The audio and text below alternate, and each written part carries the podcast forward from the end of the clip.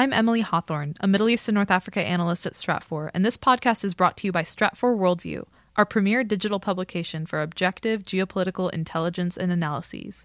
Individual, team, and enterprise memberships are available at worldview.stratfor.com slash subscribe.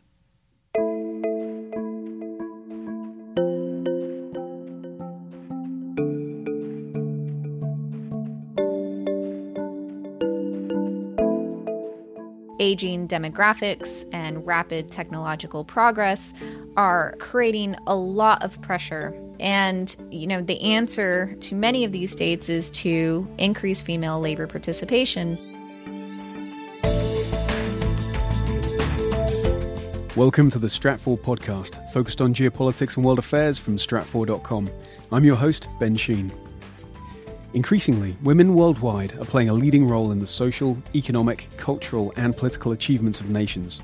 In many cases, their contributions are now seen as the key to a country's economic future.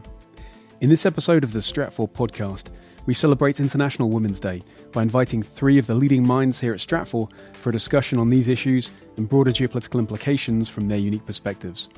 Stratfor Vice President of Global Analysis Reva Goujon sits down with Senior Science and Technology Analyst Rebecca Keller and Middle East and North Africa Analyst Emily Hawthorne to explore both the challenges and opportunities for women working to shape tomorrow.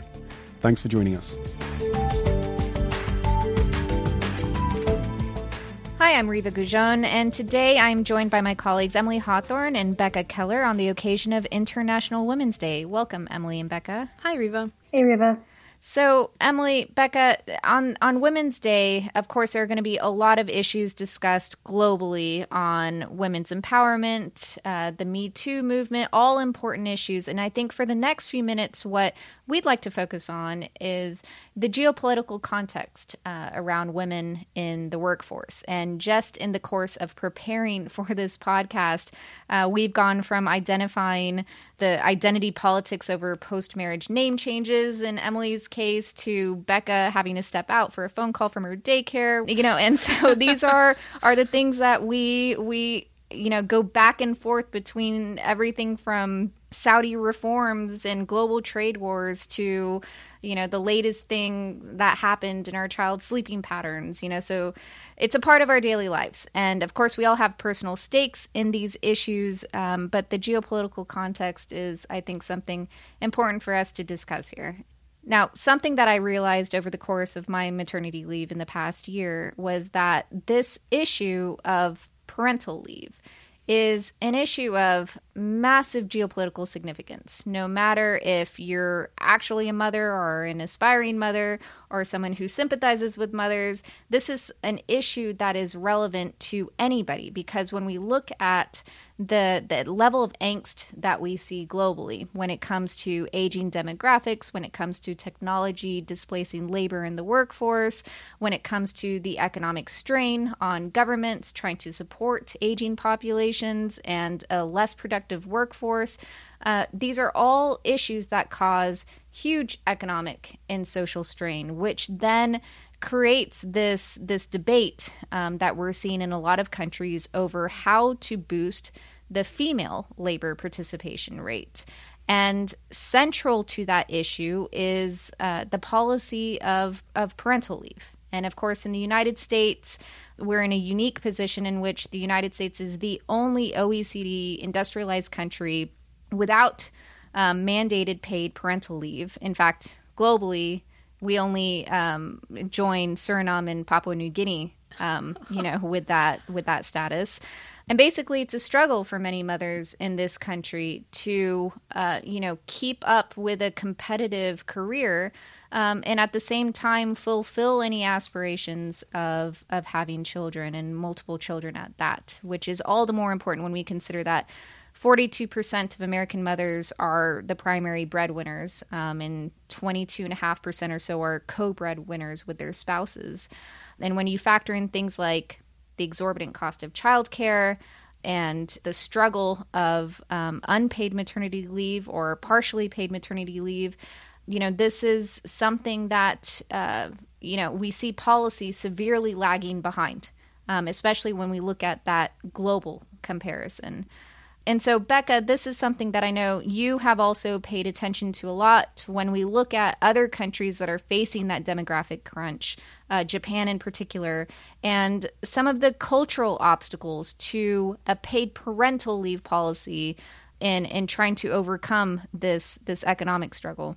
Yeah, absolutely. And that's that's you know the, the parental leave and the, the, the, maternity leave is, is the start, but there's this societal expectation once you get back to work and and having an employment uh, environment that allows um, for a, a work life balance. And sometimes that's not um, the way a society operates. And that's sort of the problem we saw Japan run into in trying to use parental leave and, and um, increase maternity leave to try to encourage female participation in the workforce. And it didn't work as well as they had planned, in part because of the corporate culture in Japan, which demands long hours, which you and I both know as working mothers is a difficult balancing act as it is um, in a job that almost caters to that. Um, and if, if the job doesn't, even when you come back from maternity leave, that's the hard part, in my opinion. Like, once you're back and you're trying to balance everything, having a workforce that understands that need to balance is, is a societal shift that we just aren't always seeing throughout the globe. And that's the key where we say parental leave as opposed to maternity leave because when you get to the notion of parental leave where responsibility is shared between the mother and the father in the early months and years of a child's life then the female is not seen as a liability in the workforce and and that's really the key point that countries like Sweden have focused on to overcome that cultural aspect that you're speaking of Becca that Japan has has yet to overcome um, but where they figured out through trial and error how to encourage more men to actually participate in that parental leave, um, which does seem to be having some success. And, you know, the interesting thing about the European case is you know, some American mothers may look at, at European mothers with envy, saying, "Oh, wow, the Europeans they get you know a year or more of of, of leave," but it's really not, you know, all that positive when you consider that those really long maternity leaves or parental leave policies can actually work against uh, the female employee, where you can get easily sidelined for promotions and for raises if you're just seen as um, someone who's going to be gone as a liability for the company for a long time. So the answer is not necessarily just longer leave.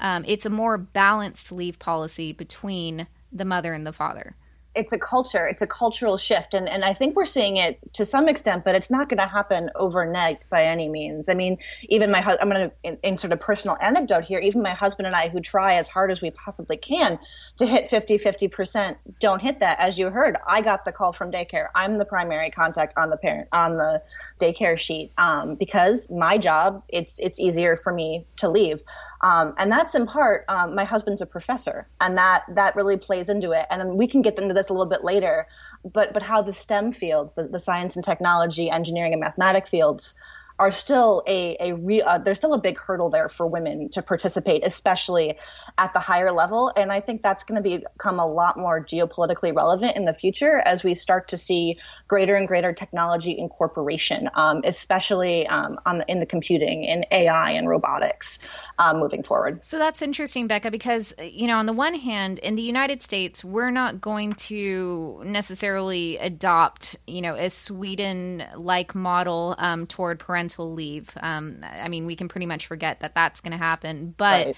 We are seeing some in- interesting things at the state level. Um, you know, we're seeing out of California, New Jersey, Rhode Island, Massachusetts, Washington. D.C., um, you know, states starting to roll out paid parental leave policies. And I would always look at the tech sector, um, you know, the Amazons and Facebooks and Googles on more progressive parental leave policies. But you are are are bringing another point here that, in fact, um, you know, while that may be true on some level, female participation in the STEM fields is still a big challenge.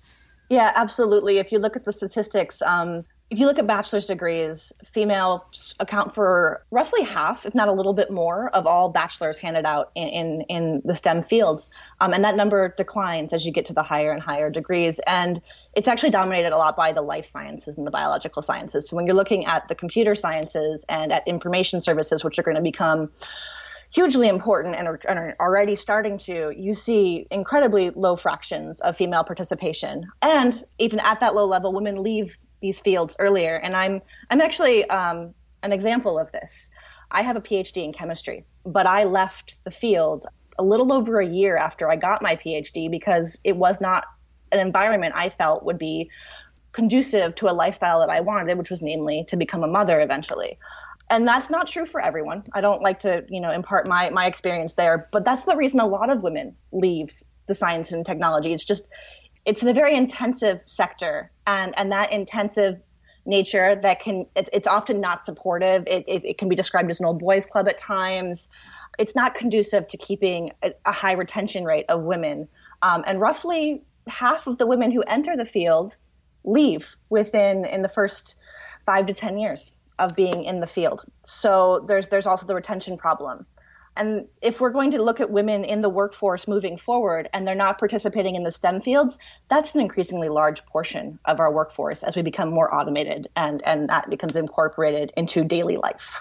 And that's really the conundrum that we see a lot of governments facing, where, uh, again, you take an example like Japan, which recognizes that it needs to boost female labor participation. And there have been all kinds of different consultants and studies you know that show that Japan can break out of this this economic stagnation um, you know by by increasing that labor participation for females um, and increasing their GDP as a as a result. But how if you bring more women into the workforce and into very intensive careers and you're not at the same time creating the space um, for women to have children you're undermining your original goal.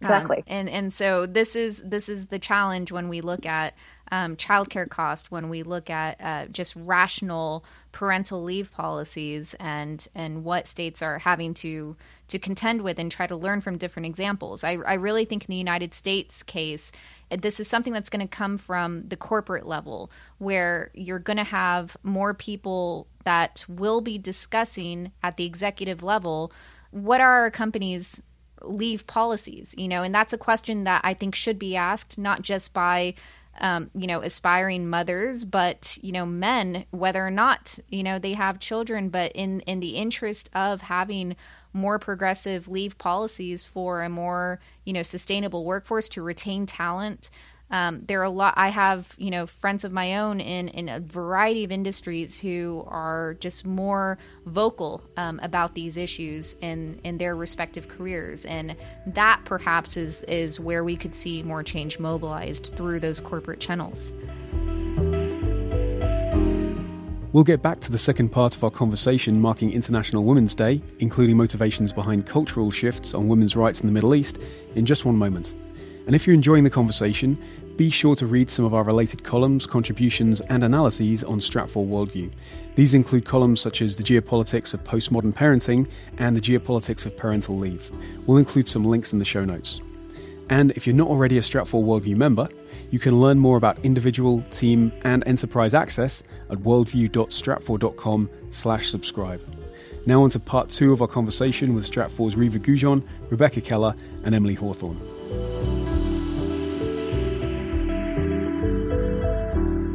So that's the the case that we see in much of the developed world in the United States, in Europe, in Japan. But let's shift over to a part of the world that's not exactly known for progressive policies toward women. In fact, quite the contrary. Yet Emily, you know, as someone who both covers the Middle East analytically and as someone who has worked in the Gulf region, we are seeing some very interesting examples of reform when it comes to empowering women. Right. I, I think that when we're talking about this global context for International Women's Day and some of the big shifts that are happening, I think it's it's natural that a lot of the media coverage is going to Saudi Arabia. Um, a lot of people are aware that in June, women will be allowed to drive for the first time in Saudi Arabia to get licenses. And there are a lot of other changes that are happening that I'm that I'm not sure people are aware of um, as well. The Shura Council, um, a governing council in Saudi Arabia that has a lot of clout with the ruling family as well as with the clerics that run a lot of the sort of social mores in the kingdom. They are discussing an end to that guardianship system that prevents women from uh, conducting business by themselves, traveling by themselves, getting visas by themselves. Um, so there actually is a real discussion happening right now that would end that guardianship system. Already uh, this year, there was a decision that said that women can now own a business with some stipulations, but without a guardian. And this is huge. And this gets to, I think, how this discussion about Saudi really plugs into the conversation that you and Becca were just having is that Saudi Arabia is in the midst of a lot of economic reform plans. They're they're unrolling a lot of ambitious vision plans. And a huge goal is to increase national participation in the labor force, as well as to increase GDP and to diversify the economy. Well, women are a huge part of that. And there is already an entrepreneurial spirit in Saudi Arabia that the government is trying to tap into. So we're seeing more and more women being appointed as CEOs and leaders of organizations in Saudi Arabia. It's still certainly a significant minority compared to men at the top of organizations, and that's probably not going to change for many many many years and and culturally emily how does that actually play out in practice because the the idea of a, a female superior in a very patriarchal society like saudi arabia I imagine could create a lot of social tension. I, and I think that that is certainly the case. I can I can say I'm not a woman from the Middle East, but I did live in the Middle East, and I did encounter some of the same issues when you request a meeting with a, a male CEO or a male chairman, and you're a young woman. Um, there is an extra barrier to cross there. So uh, I can only imagine the type of work that Saudi women have been doing and, and, and the groundwork they've been laying in order to be accepted into boardrooms and be accepted as CEOs. Um, but if you look at some interviews from some of these women who have made it to the top of some of these organizations, Samba Financial Group, the Tadawul Stock Exchange, um, Citibank, Middle East, mm. they have said that they knew the task at hand, which was to do the work, and they ignored a lot of the societal barriers that they, they simply pushed through it. And I think that they are opening doors that other women are going to be able to push through. And notably, they're opening doors that women who are educated in Saudi Arabia are going to be able to push through because one of these really prominent women actually went to university in Saudi Arabia. Mm. Um, and some of the women who have held prominent leadership roles in countries like the United Arab Emirates, which is has a more progressive view on, on, on social issues um, and, and rights for women and the ability of women to be at the top of an organization. A lot of those women were educated abroad in Europe, in the United States. And I think right now there's this mix of young Saudis who were educated abroad, but also educated at home. And there's a mix happening of sort of what they saw worked abroad and, and bringing that back home. And now with the young crown prince at the top of the food chain in Saudi Arabia, he is pushing for allowing for some of that change to happen. So it's happening amid a much broader rash of social changes in the kingdom at large. And we'll need to see, uh, you know, given the concerns of the religious establishment in Saudi Arabia, which so far has been relatively contained, but you know, moving forward, the more uh, Mohammed bin Salman keeps trying to push with these reforms and really, you know, testing a lot of societal norms. Um, that is something that we could see arrested to some degree by that pushback. Absolutely. And I think that one thing about women's rights and in Saudi Arabia or really anywhere, 50% of the global population does not think about these issues in the same way. Mm-hmm. There's there's not going to be one position that women are advancing in Saudi Arabia. There's different levels. We're seeing that especially in Iran right now, just across the Persian Gulf, um, where we're seeing groups of women campaigning to access soccer stadiums. That's another thing that, that recently changed in Saudi Arabia. Women are allowed to go to soccer stadiums. Mm. Still not the case in Iran, but there are vocal groups of women that are pushing for that to change. But and I think there are a lot of young Iranians that want that to be the case. Um, but there are also Iranians that are not ready for shutting down or, or, or changing some of the social practices as they've become used to. So I think that that's also a dynamic of this is that people think about it in different ways, and so the conversation has to bring a lot of different people to the table. And, it's amazing the speed at which we're seeing these changes take place. I remember just last year, you and I were talking about an article that was discussing how Saudi women, given that they're not, they weren't able to drive previously, would you know basically have very high participation in um, bumper car venues mm-hmm. Uh, mm-hmm. where it would just be you know women only nights, and right. that was the the time for women to enjoy the sensation of driving, or even to learn to drive. Right. Uh, and that was a that was a great. Um, there were there was been some great coverage of that in Saudi Arabia, and also you know I used to live in Dubai, and, and there are plenty of Saudi women that are driving in Dubai, mm-hmm. um, and so they learn to drive in other places. And a lot of this, uh, you know, the regulation toward women in the workforce in Saudi Arabia, uh, you know, is is in some sense acknowledging a reality that's been there for quite some time. Absolutely, there have been women at the top of of certain organizations. There have been women that are really the leaders of of families, of structures, um, women that are at the top of certain offices within ministries, women that are at the top of certain economic sectors. I mean, there there are female truckers in Saudi Arabia that that people know about in rural areas that have flouted the driving ban for years. Um, but it, it's it's gone under the radar. The government hasn't really regulated it because it hasn't really been a big problem. But now you're talking about codifying and, and and and really legalizing a lot of big changes and making sure that everyone can take part in it. And that's why it's it's a really big societal shift for a country of over 30 million people and which is a bastion of, of conservative social mores. I think that everyone should pay close attention to everything that happens in Saudi Arabia this year. So it seems like the underlying thread uh, to each of these these issues is uh, the economic imperative underlying each of these states, and looking at what countries need to do to remain economically competitive in an era where aging demographics and rapid technological progress are creating a lot of pressure on the state. Uh, and you know the answer um, to many of these states is to increase female labor participation, um, but the economics of childbearing still need to make sense at the end of the day.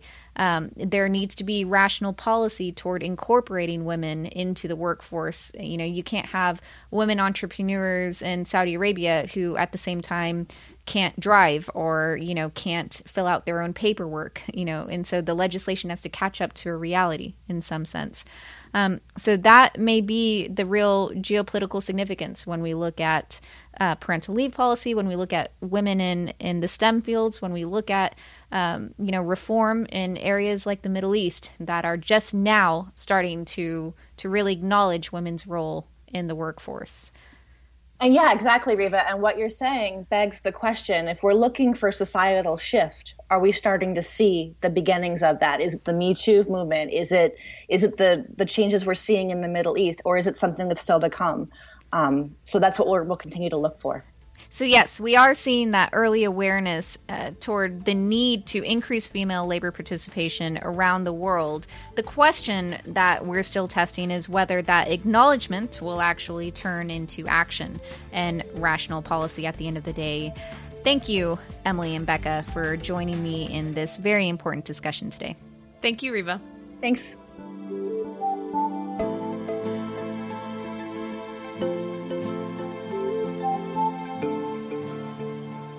And that concludes this episode of the Stratfor podcast, marking International Women's Day. If you're interested in reading more on this topic, be sure to check out our related columns and assessments on Stratfor Worldview. You'll find several links in the show notes. Worldview members can also contribute to the conversation and engage with Stratfor's analysts, editors, and contributors in our members only forum. If you're not already a member, learn more about individual, team, and enterprise access at stratfor.com/subscribe. Or even if you have an idea for a future episode of the podcast, you can email us at podcast at stratfor.com. We really appreciate your feedback. And also consider leaving a review on iTunes or wherever you subscribe. And for more geopolitical intelligence, analysis, and forecasting that reveal the underlying significance and future implications of emerging world events, follow us on Twitter at Stratfor.